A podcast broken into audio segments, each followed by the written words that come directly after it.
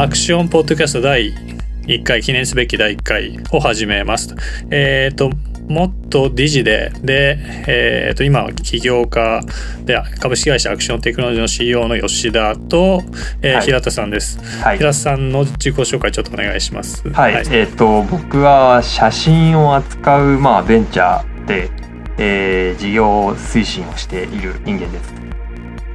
はい、はい、なるほど。そうですね。はい。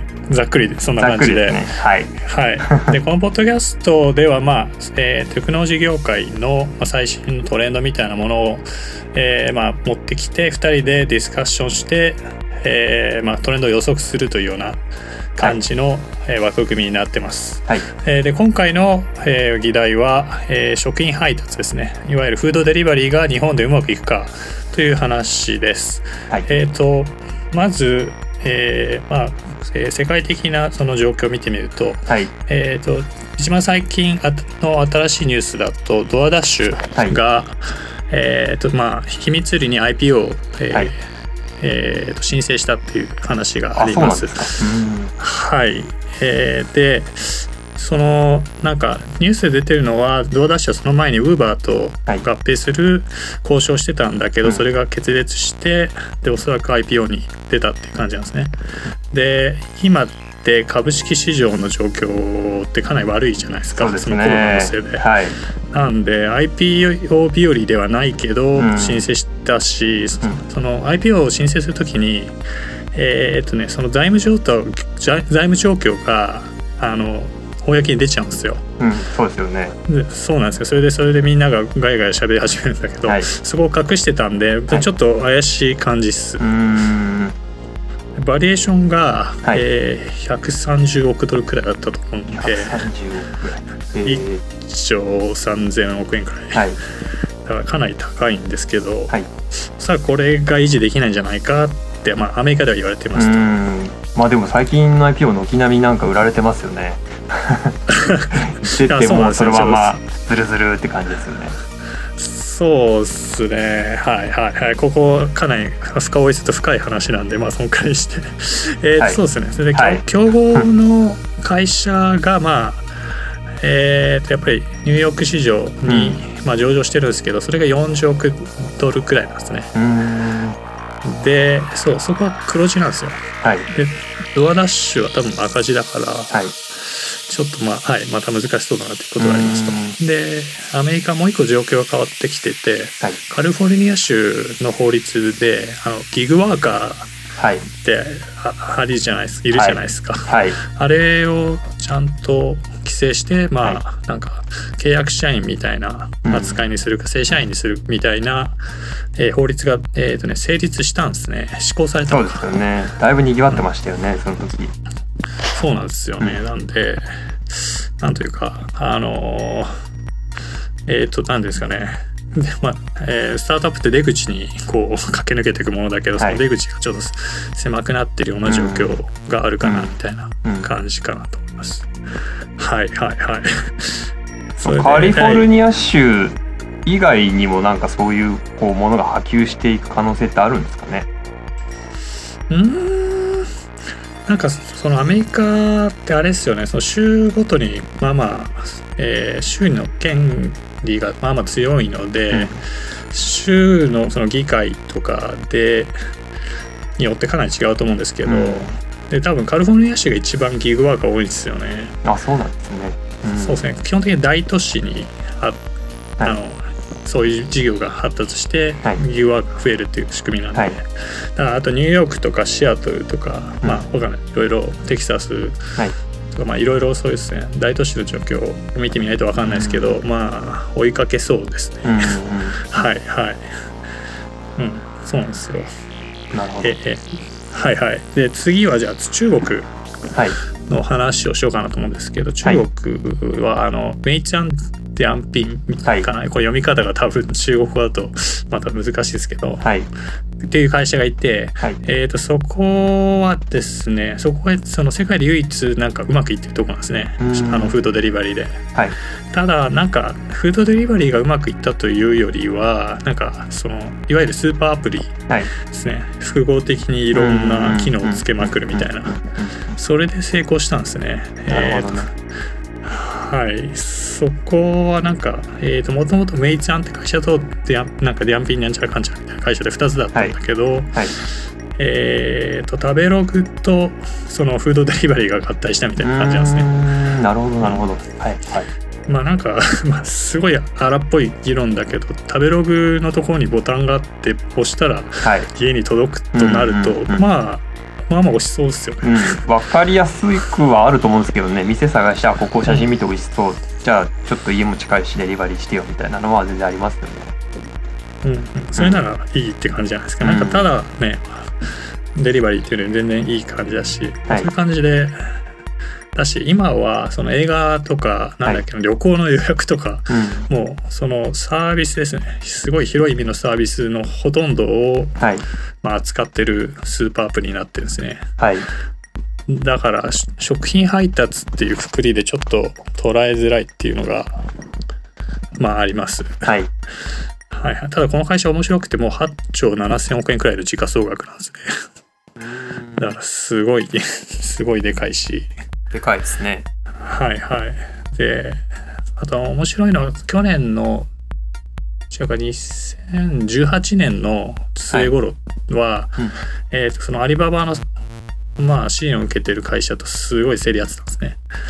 それでその時はめちゃくちゃな損失出してたと思うんですね。ちょっと数字出てこないですけど、はい。それをやった挙句に黒字化したっていうなんか あの中国のへーなんていうんですかね。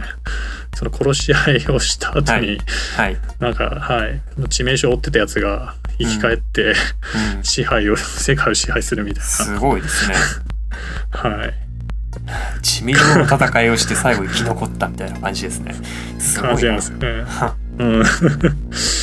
まあすごい面白いです。はい。んまあ、この会社もすごい面白くてちょっと話すと長いんで、まあはい今回にして、はい。はいでちょっと今回の話で日本でうまくいくかって時に気にしたいと思ったのが、はいえっ、と都市都市計画の話ですね。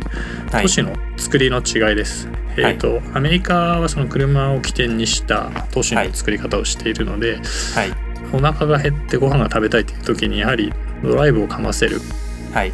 みたいなことがまあまあ多いですよねと。はい。はい、でメイちゃんダンピンの中国の場合は、えー、とメイちゃんダンピンがあのうまくやってるのは3級都市とか4級都市の、はい。まあ、ちょっと田舎めの都市なんですけど、うん。そういうところってあのこの10年20年でいなんか無理やりガツンと開発されたような都市が多くてはいそういうのそういう都市は何ていうんですか超計画都市なんですね。なんかあの四角い ブロックがこうあのはいえー、なんですか。えー四角く区切られた区間がわーっと広がっていくような、はいはい。はい。よくその、えー平安京みたいなうん。都市が多いんですけどやっぱりここもそのメシアに行くまでアクセスするまでにちょっと時間がかかるうん。っていうのもあるし、まあ、あとは中華なんかわかんないですけど中華圏で多分出前の文化がもともとあったようなうん。気がすると思うんです、うん。僕気がします。はい、はい。中華料理屋とか大体出前あるじゃないですか。そうですねあ日りますね。本日本の。はい。うんうん。そうなんですよね。なんかまあなんで？ということです。うん。でそれに比べて日本はい。はどうなのかっていうことなんですけどうんどうでしょうか？どう思いますか？日本そうですよね。なんか最近あの DD もなんかやるみたいなの日本でやるみたいなニュースを見た気がするんですよね。結構なんか、はいはい殴り合いになるのかなっていう感じですけどでも実際まあうんうん。そんなにフードデリバリーいるのかなっていう。そう。あのえ、うん DD がフードデリバリーをやるんですね、日本で。そうですそうですそうですはがまあその多分タクシーには入っていけないからってことなのかわかんないですけど、うん。ちょっと僕も詳しく見てないんであはいはそういうの見た気がしますね。いなるほど。なんかそうかウーバーが先行してやってってうん。ちょタクシーはちょっと無理っぽいからうん。フードの方がいいという感じなんですかね、うん。なるほどそうですね。はいはい。おそらくその日本の都市ってこうギュッと狭いじゃないですか。はいそのえー、となんだろう上海にいて飛行機で台北、日本日本日本が都市計画した台北に行くと、はい。なんか台北ってすごい狭くて日本人にいいなみたいなことがまあ日本でもまあありましてつまりそうですね。一つのブロック、えー、と日本語だと外区とか言うんですけど、はい。町に区間の区って書いて、はい。とかに多分その飲食店の数がめちゃくちゃ多いですよね。詰まってて、うん。でだから歩いてやっぱまああ見つかるじゃないですか、はい。平田さんも多分お昼時歩いてランチ食いは、ますね。はい。はいはい。あるんだと思うんで、はい。ここがやっぱきついとこなんじゃないかなという印象があります。うん。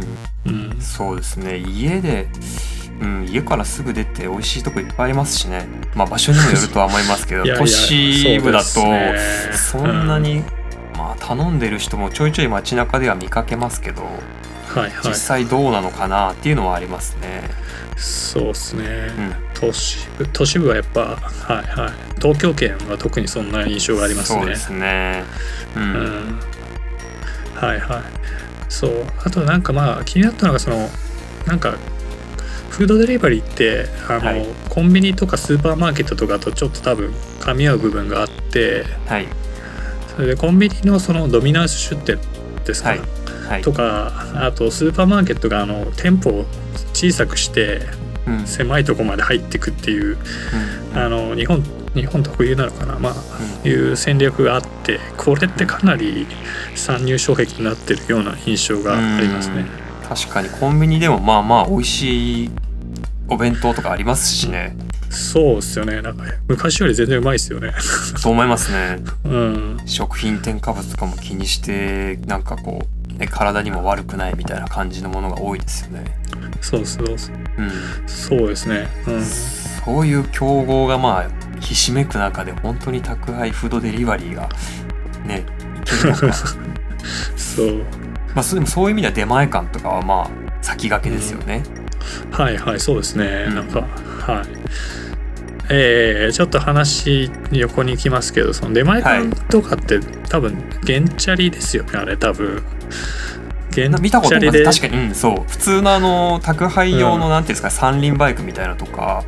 あそれもあるんですね、適当なのかな？ちょっと僕も、うん。うんうん、見かけたことありますね。出前館のその配達する人たちのなんかはい根城みたいなところを、ああはいはいはい。はい、なるほどね。ああそうなんですね。うん。なんか多分あれです。なんていうんですかね。そのえっ、とギグエコノミーとちょっと構造が違うじゃないですか。はい。えー、と食べたい人がいてレストランがあって運ぶ人がいるのを、はい。えー取り持つプラットフォームが、はい、えーギグエコノミーですね、うんドアダッシュとか、はい。ででも出前館は多分そこを、まあ、取り持ってるんですけどはい。なんですかね。その労働力自体は自分らで多分雇っていて、うんうんうんあそうですね。確かに。っていう仕組みなんですよね。違いますよね。携帯が。はい、うん。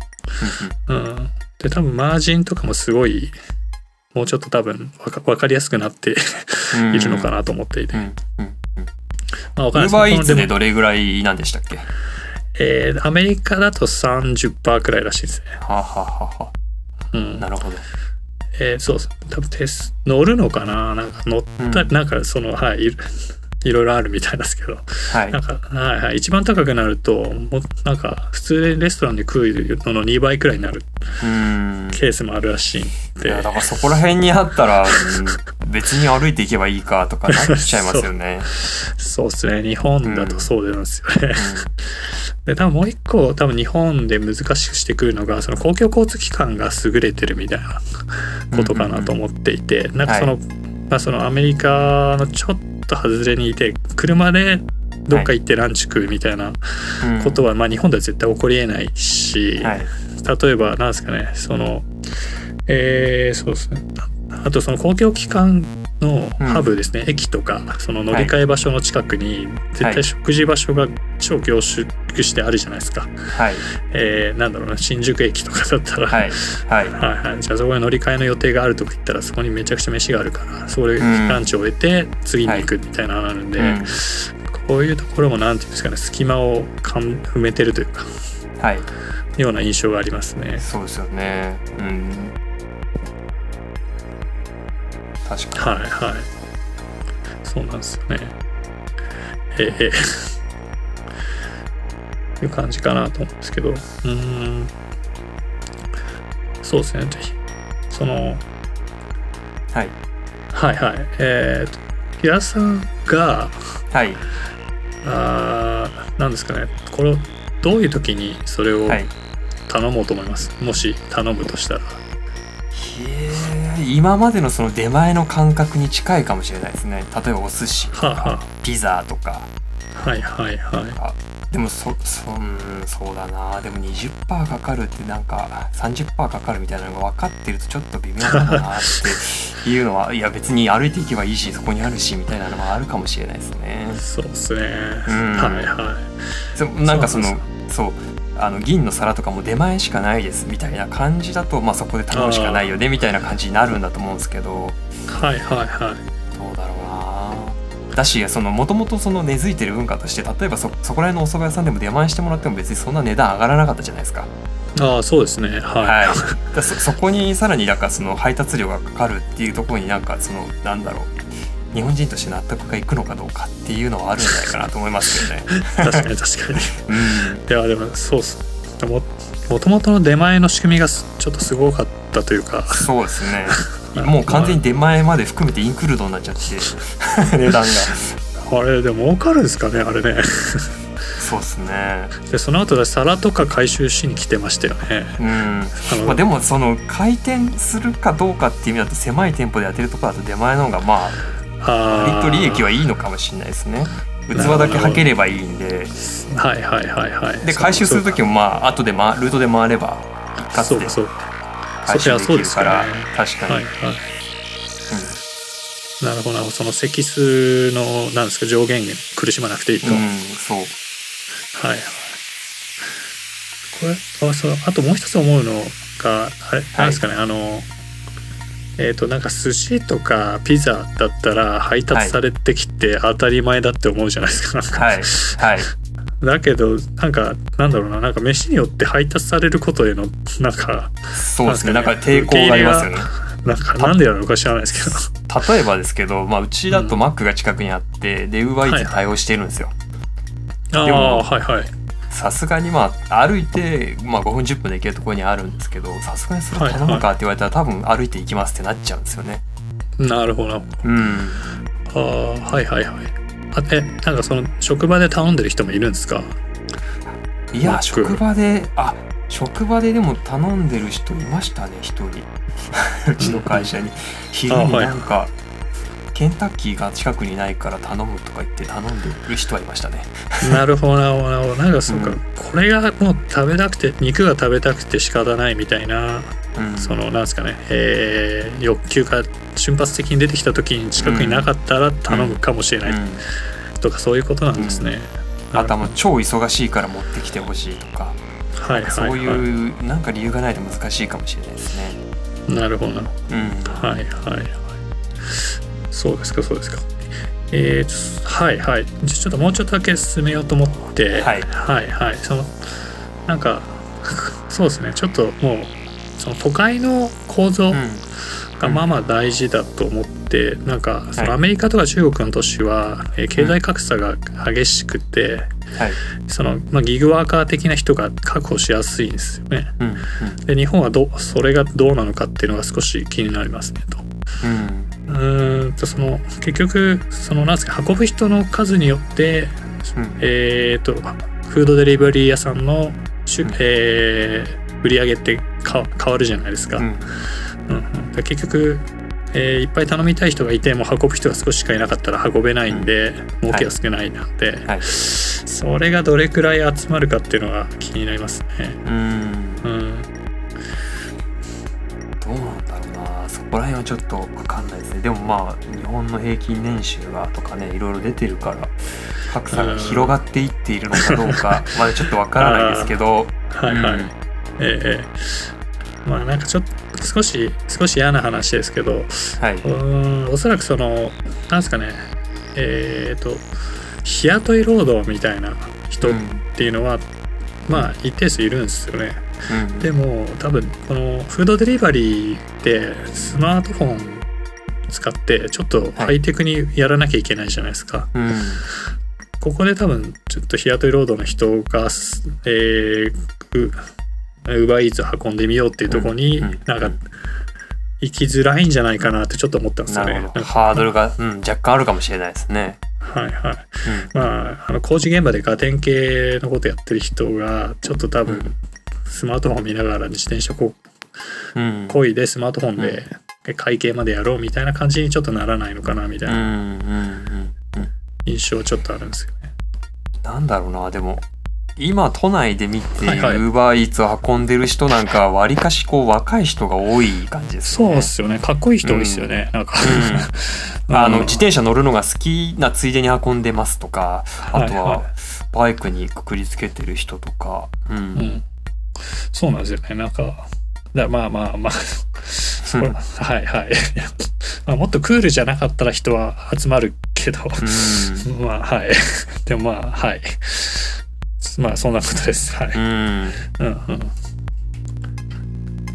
ええー。ツヤが儲かるには。うん。はい。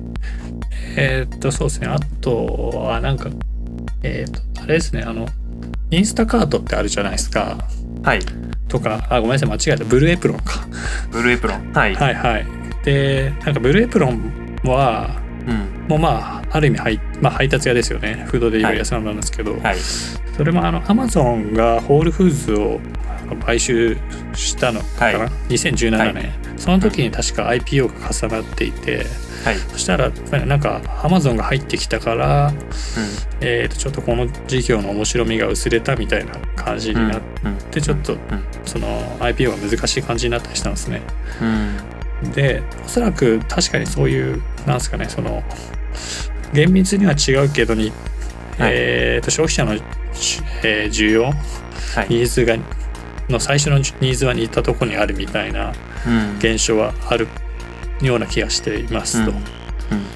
あのメイツァン、えー、メイさっき話に出した中国のメイツァンって、はい、そのアリババがやってるヘマっていうあの、はい、生鮮食品スーパー、はい、こうなんかスパッと届けるみたいな、はい、サービスがあるんですけどそれとやっぱあのやっぱり競合してるんですよね。でメイさん自体ももう結局結局その近くの生鮮スーパーから買ってきて配達するみたいなサービスをやっていって、はい、なんですかねこのここら辺がちょっと難しいところなんですよね。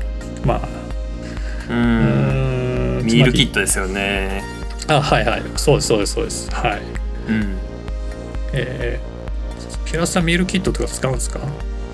一回そのオイシックスのやつを使ったことがあるんですよね。はいはいはい。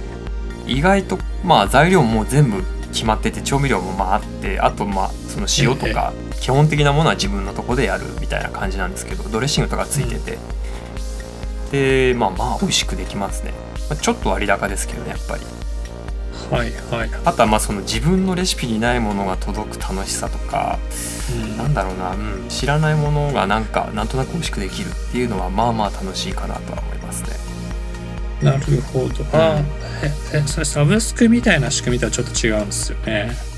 確かサブスクみたいにできたんじゃないかなちょっと詳しくサービスの仕様が分かってないんですけど、その僕がまあやったのはお試しみたいなやつで1回だけやってみるみたいなで、そうするとまあその全部いろんなセットが届いて、はいはい、でまあそのレシピ通りに作ると美味しくできますみたいな。はいはいはい。はい、なるほどなるほど。うんそうなんですね。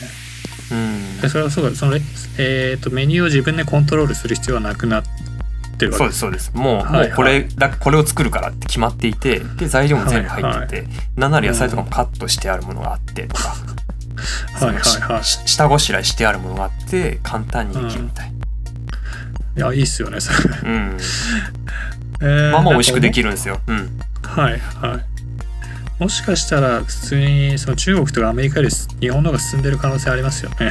あると思いますね。あとあれですよね、うん、そのセブンイレブンとかコンビニもお惣菜が結構美味しいと思うんですけど、うんね、ちょっとこうちょい足しみたいな魚とかサバの味噌煮とか普通にありますよね、ありますね。レ,、レトルトみたいなパックになってああいうのとかもあるしなんかそう。最近最近最近というかこの数年ですごくなりましたよね。なんか、うん、異様にうまいですよねうん、はいはいああみんなそうですね。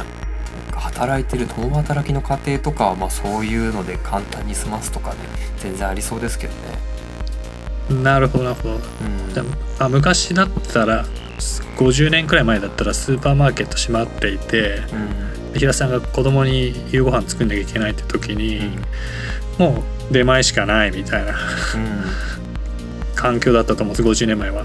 でも、はい。今今は別にそうか。その帰り道にあるコンビニでそういうふうにお惣菜足していって、足してやることもできますよね。はい。はいご飯だけ炊いとけばいいとか、まあそうっすよね。なんならパンパンを買えばいいとか。そうっすよね、うん。いやいやそうなんですよね。なんか海外旅行して日本のセブンイレブンとか来るとちょっとあ、驚いちゃうんですよねなんか。ちょっとこれクオリティやばすぎるだろうってうん。いうのがあって、良くも悪くも日本なんでしょうねやっぱ。いやそうなんですよね。なんかはいはいはい。あのあとは確かローソンもそういうミールキットやってた気がしますね。ローソンが家に届けてくれるんですかね。あいやローソンで受け取るんですよ。ああ食材を。はいはいはい。まあ家の近くにあればね。そう。あの地方の人はまあちょっとコンビニ遠い場合もあると思うんですけどまあ、はいはいはい。首都圏に住んでる人だったらまあコンビニなんて大体帰り道にあるよねってなると受け取れるのかなみたいな。なるほどなるほどなるほど。はいはい。あそれは最強っすね。だからその、うん。ローソンの半径5分5分徒歩圏内くらいのうん。ところはローソンに抑えられちゃうわけですよね、うん。だから強いなと思いますけどね。いやそうっすね。まあでもだからそうなっていくとなおさらそのねフードデリバリーって 競合だらけって感じですよね。はいはい。ちょっとなんかわかんないですけど難しそうな気はしますね、うんなんかに日本くらい、えー最適化が進んでるみたいな なんかうんクソ改善されてる世界で難しそうなね。うん。気がします、じゃあちょっとうん。多分まあこれが多分2人の結論なのかなみたいな気がしますね。まあ、あと、なんだろう、はいはい感情、感情面みたいなものもありますよね。その、はいはい手作りじゃなきゃ、こう、ダメ、みたいな。なんだあろう、そーの、愛情のこもったみたいなのとか、なんか、こうはいはいかん簡単になりすぎることに対して何かこう、うん、なんかそれをこう、なんだろうな、うん、手がこもってない、心がこもってないとかっていう人たちも多分中には いるんだろうな。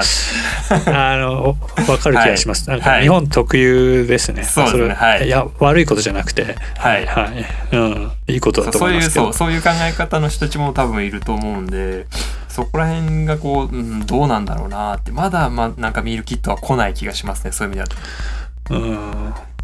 そうですね。えーうん。多分なんかそのミールキット的なのうん。を海外に展開していったらいいんじゃないですかね逆に。ああそうですねと 逆にね。はいはい。うん。それはあるかもしれないですね。はい、前インドネシアに5年住んでたんですけど、はい。やっぱその5年でなんかその経済がうなぎ登りでその、、はい。わゆる中流が増えてきたんですね。はい。お父さんお母さんが家にあんまいなくなってくるみたいな。で多分そういう人が増えてるんではい。多分嬉しいと思うんですよね、そのうん。日本のそういう共働き家庭とかに受けてるようなサービスが、うん。あーなんか東南東南アジア6億5千万人くらいいるんで、うん。うん。ミドル層が増えてそうですね世帯年収が上がるんだったら全然そういう方向に行きますよね。ねえねえ。だから可処分時間みたいなことを考えるとやっぱそういうショートカットした方が全然もっと家族とゆっくり過ごせる時間を持てたりするだろうし、はいはいはい。うん。まあおそらく自分らで作るうまかったりするから。うん。うんあでもどうなんですか？東南アジアの人ってそういうこうお手伝いさんがいる家とかも結構あったりするんじゃないですか？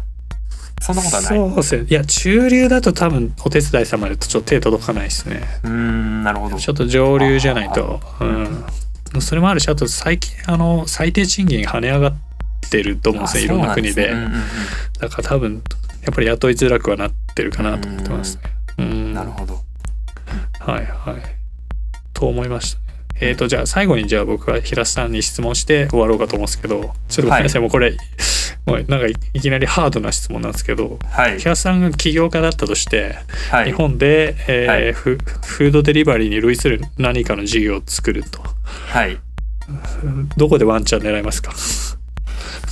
どこでワンチャン狙うフードデリバリー？でいや今はもう散々無理ですよねって話をした後なんで。きて代わりなんかそのもうなんですかね会社的に突っ込まざるを得ないみたいな感じになっていって、はい、なんかどっかに打開策はあるだろうかと思いますかまあはいないならないということで、難しいですよねどうフードうんニーズニーズがそもそもあるのかっていうのをみんな今一生懸命探ってるのかまあそういうふうに掘り起こしていこうとしているのかっていう段階なんだと思うんだよな。そうですねはい。いや難しいですね。そうですね。そうなんです。これ僕も自分で考えてみたんですけど、はい。答えはなかったですね。思いつかなかったです。いや、なんかでもちょっとな、なんだろう、こう、動向を見ながら引き続き、こういうところに活路があるんじゃないかみたいな考えてみたいですね。そうですね。じゃあ、それを次回にやってもらおうと思います。うん、じゃあ、はい。えっ、ー、と、そうですね。今日は、はえっ、ー、と、フードデリバリーの日本での可能性を話し合ってみて、まあ、かなりいろんな可能性を2人で探ってみた結果、ちょっと難しそうだみたいな、はい、えー、結果に至ったが、えー、なんかの打開策は将来2人で見つけてみたいというところで、えっ、ー、と、アクションポッドキャストの第1回を終わろうかと思います。えっ、ー、と、吉田と平田でした。はい、ありがとうございます。